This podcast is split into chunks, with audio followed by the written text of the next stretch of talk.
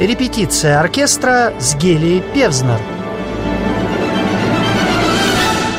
6 апреля исполняется 90 лет со дня рождения Эдисона Денисова, советского и российского композитора, классика 20 века.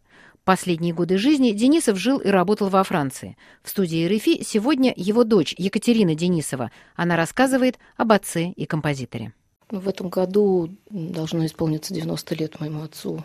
И мы планируем довольно большое количество концертов, конференций, и лекции вокруг этого события. И в этом большое участие принимала моя мама, и я старалась помочь, чем могу.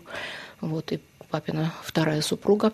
А, бывшие папины ученики, такой Владимир Тарнопольский, значит, его коллега и последователь э, руководит ансамблем современной музыки. Они сделали первый концерт уже, который с успехом большим прошел в Москве. И в Москве, и в, в Томске, в городе, в котором родился мой отец, э, готовится несколько концертов тоже. Сейчас пройдет и в институте, э, теперь уже в Академии Гнесиных в рамках проекта современной музыки. В начале апреля будет научная конференция с несколькими концертами с участием российских музыкантов.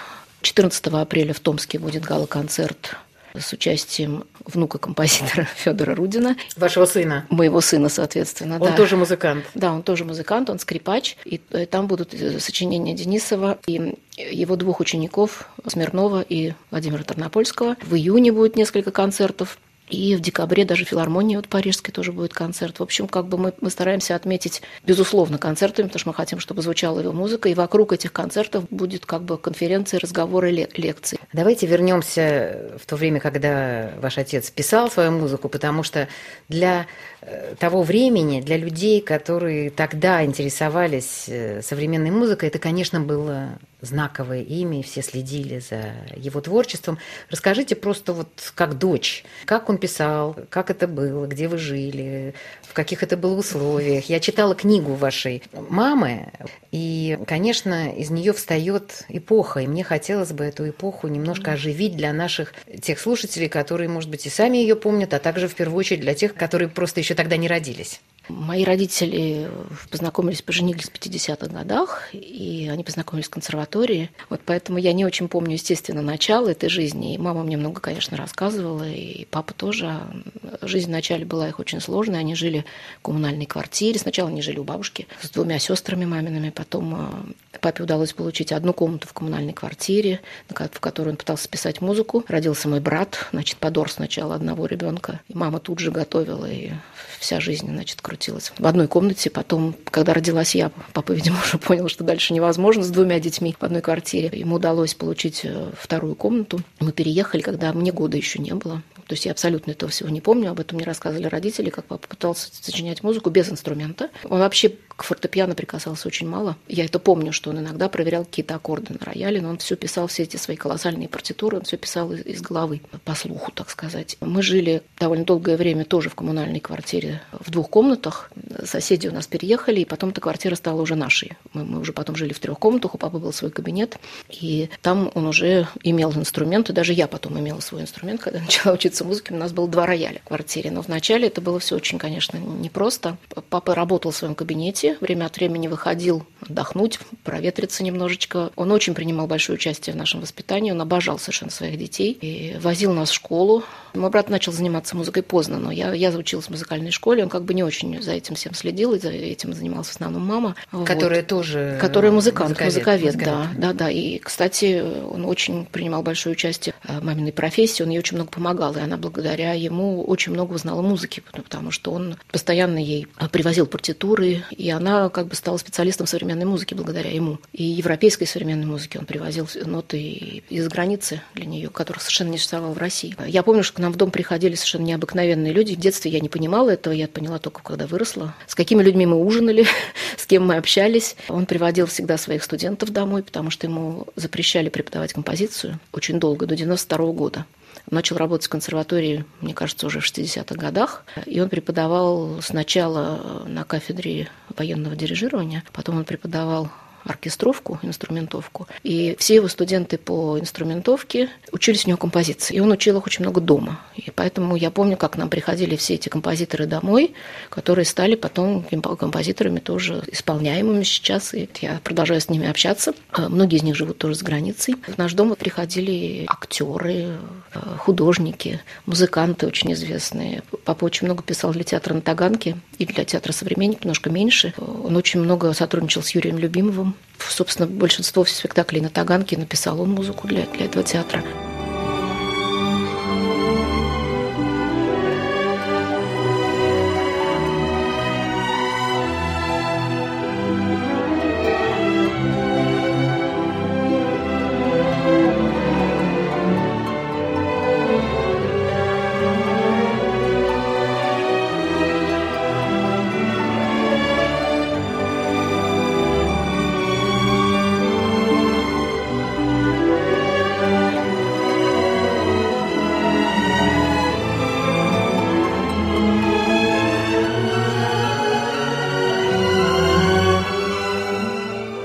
Может быть, я даже когда-то видела Шостаковича.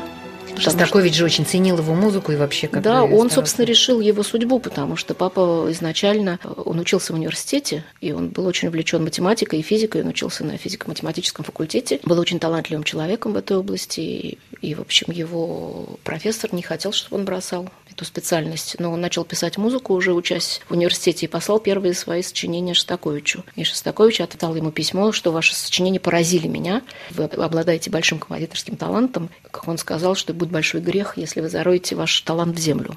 И он фактически решил э, папину судьбу, потому что у них завязалась переписка. Папа приехал в Москву, и он, он родился в Томске, в Сибири, и он приехал в Москву и поступил э, сначала в училище, потом в консерваторию, и стал композитором, в общем, благодаря Шостаковичу.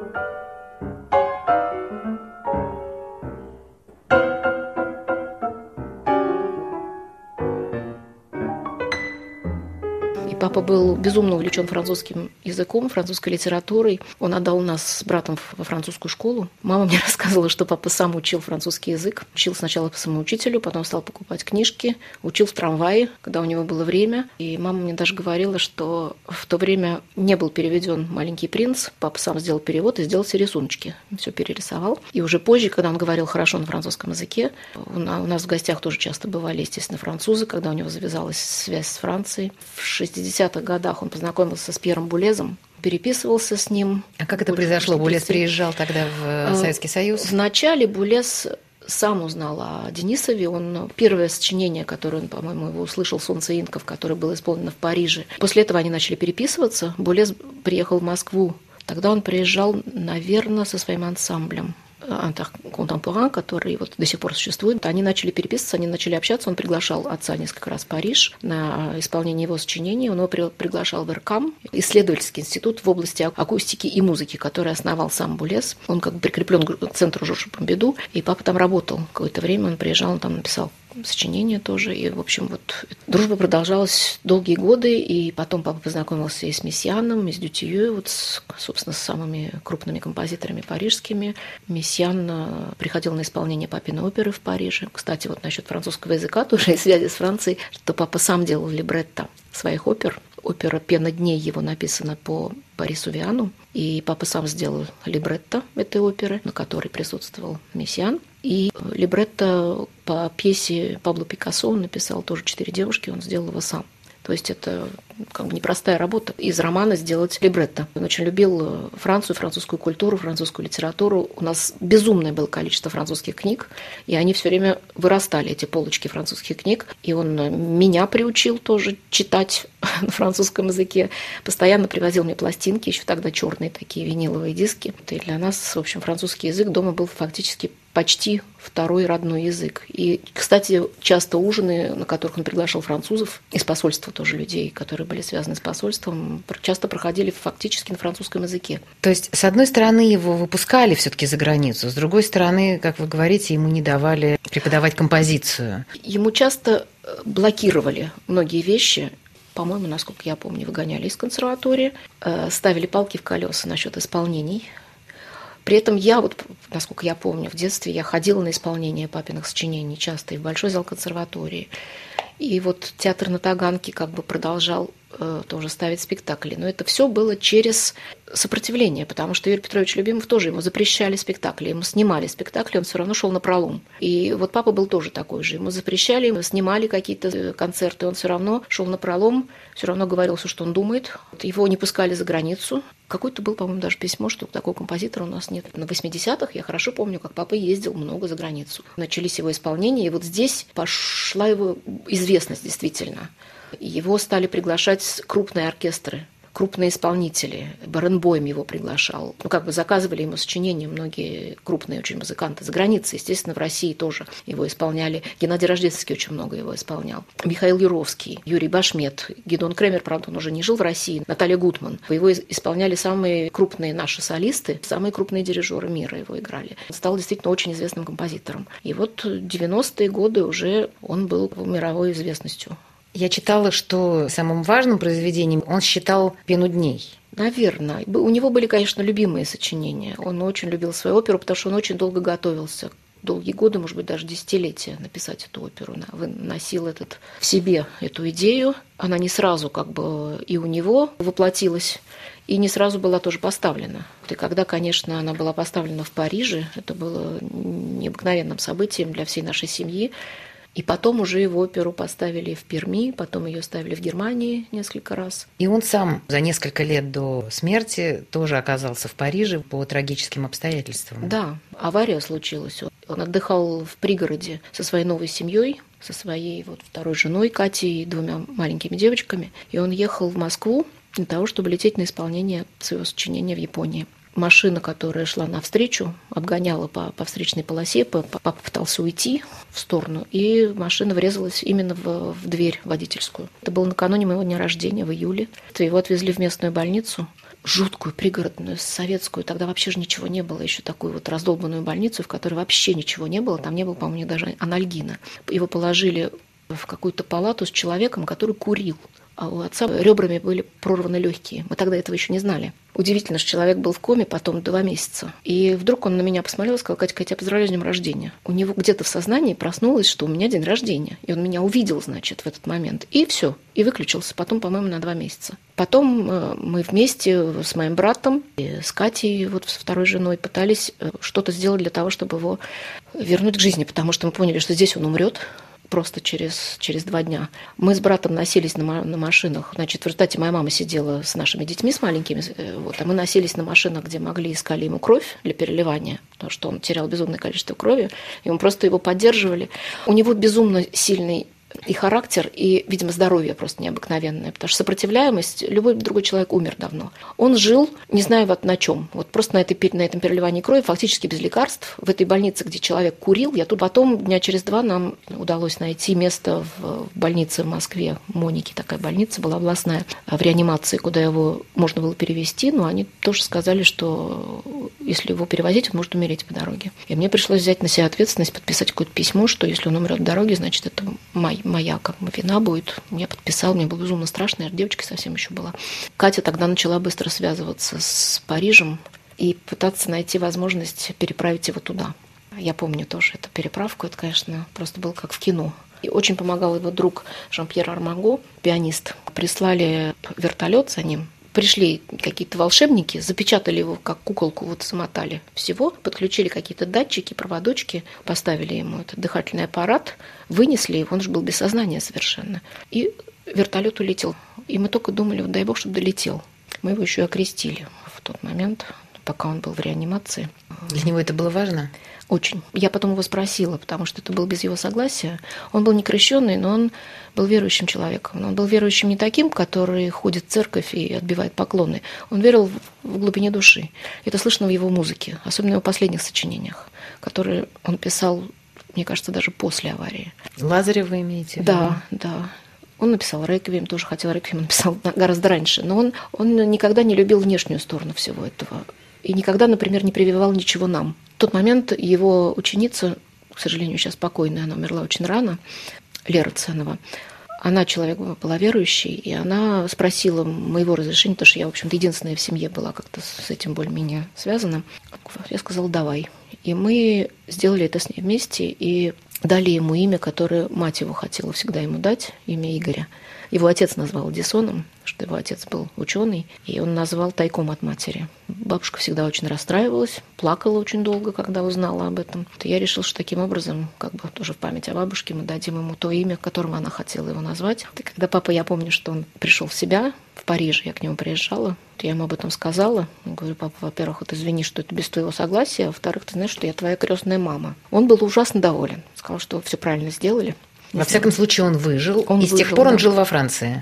Да, с тех пор он жил во Франции. Просто ему приходилось быть во Франции, потому что он должен был все, быть все время под наблюдением врачей. Он улетал на, потом на какие-то свои исполнения, он ездил в Москву. Он очень любил Москву. Он никогда не хотел жить во Франции окончательно. Вы говорили о том, что ему не разрешали преподавать, и одновременно с этим у него были ученики, которые приходили к нему домой. Можно сказать, что сложилась какая-то школа или какое-то направление? Мне кажется, да. Официально этой школы никогда не существовало, но он, пожалуй, единственный композитор, у которого действительно много учеников неофициальных. У него официальных, официальных учеников только два, которые учились у него в консерватории. Антон Сафронов и Ольга Раева, которые к нему поступили действительно по композиции, самые молодые его ученики. Я могу вам назвать имена, как бы вот Дмитрий Смирнов, Елена Фирсова, Владимир Тарнопольский, Юрий Каспаров, Александр Филоненко, Вадим Карасиков, Антон Сафронов и Ольга Раева. Вот хотя бы уже, понимаете, получается 8 человек, его учеников, последователей. Так сказать. И среди его скорее друзей, коллег и соратников Александр Вустин, например, и Фарад Шкараев, которые старшие композиторы более старшего поколения. Я помню, что они были очень много у нас дома, очень много с ним советовались. Не то, что они не могли у него уже учиться, они были старше, они уже отучились, но они постоянно общались с папой, и у них был как бы такой свой клуб может быть, неофициальный. Потом это тоже все стало официально. У них был свой ансамбль современной музыки, он тоже у папы был как бы уже стало это все официальным, но они бесконечно общались. Я считаю, что у него своя школа есть, и все эти его ученики, они считают его, его учениками. А с вами он говорил о музыке? Со мной мало. Когда мы ходили на концерты, он, может быть, немножко мне что-то объяснял. Вот. О моих музыкальных занятиях абсолютно никак. То есть он ходил меня слушать, когда я там где-то выступала, но когда мы, например, ездили, иногда он нас брал в выходные, вывозил нас на машине куда-то погулять, Папа исчезал, он шел впереди нас, а мы где-то шли сзади, там, с мамой или с детьми, и с другими. Он... Потом я уже знала, что он, например, он мне об этом говорил, и он говорил, почему ты все время нас бросаешь? Он говорит, я иду и думаю о том, о музыке. То есть, он, видимо, он, может быть, готовил свое сочинение в голове или не знаю. Потом, когда у меня вырос сын, музыкант, безумно жалко, что ему не удалось пообщаться, когда папа умер, ему было 4 года. Я еще не знала, что он станет музыкаль... музыкантом, профессионалом. Он, собственно, один из внуков только, да? Кто, да, да, стал, да, кто стал реально... музыкантом, да, да, профессиональным музыкантом. И он сейчас он очень, очень много играет. И на, на фестивале на Дягилевском э, Корендис он будет играть тоже. Целый концерт, посвященный Денисову. И мне очень было жалко, что ему не удалось с ним тоже пообщаться, потому что мне кажется, что мой папа ему безумно много дал. А ваш отец не из музыкальной семьи. Дедушка мой был ученым в области радиофизики, вот, а мама врачом была, рентгенологом. Они очень любили музыку. И дедушка играл на фортепиано, бабушка об этом много рассказывала, она пела. И они пытались сделать так, чтобы папа занимался музыкой, но он на отрез отказывался, говорил, что это девчонки только музыкой занимаются, не буду я. Потом, позже, я, наверное, уже подростком, он заинтересовался музыкой, он услышал кого-то, кто играл на, на мандолине в общежитии. И стал заниматься на мандолине, потом на кларнете, на гитаре, потом на фортепиано. Как-то ему все видимо, легко давалось. Потом он даже, когда он начал заниматься на фортепиано, достаточно поздно, он поступил в музыкальное училище на фортепианное отделение. Он неплохо играл на фортепиано, но он не был никогда пианистом. Он поздно начал учиться, у него не было никакой техники. Он, он мог читать любую, любую партитуру на фортепиано легко, но у него звучал достаточно грубо, даже я это помню, что он как бы немножко так барабанил по роялю, но играл с удовольствием. Он, он брал любые ноты. Мне кажется, что мои родители много, много читали с листа тоже в четыре руки. Вот, он любил играть э, просто вот для себя, открывать ноты, играть. На каникулах играл. В 80-е, 90-е годы его музыка действительно много исполнялась, и эта волна интереса к его музыке была естественной при, при жизни композитора. И мне бы очень хотелось, чтобы теперь новое молодое поколение создало новую волну интереса. Я это говорю не как дочь, я это говорю как бы то, что я считаю в принципе, что Денисов стал как бы классиком уже потому что мы живем в 21 веке, а он композитор второй половины 20 века, и уже можно его считать э, как бы композитором-классиком 20 века, последователем Прокофьева, Шостаковича, и мне было очень хотелось, чтобы его исполняли. О своем отце, композиторе Эдисоне Денисове, рассказывала его дочь Екатерина Денисова. 6 апреля, со дня рождения композитора, исполняется 90 лет. И в память об Эдисоне Денисове звучит отрывок из его реквиема.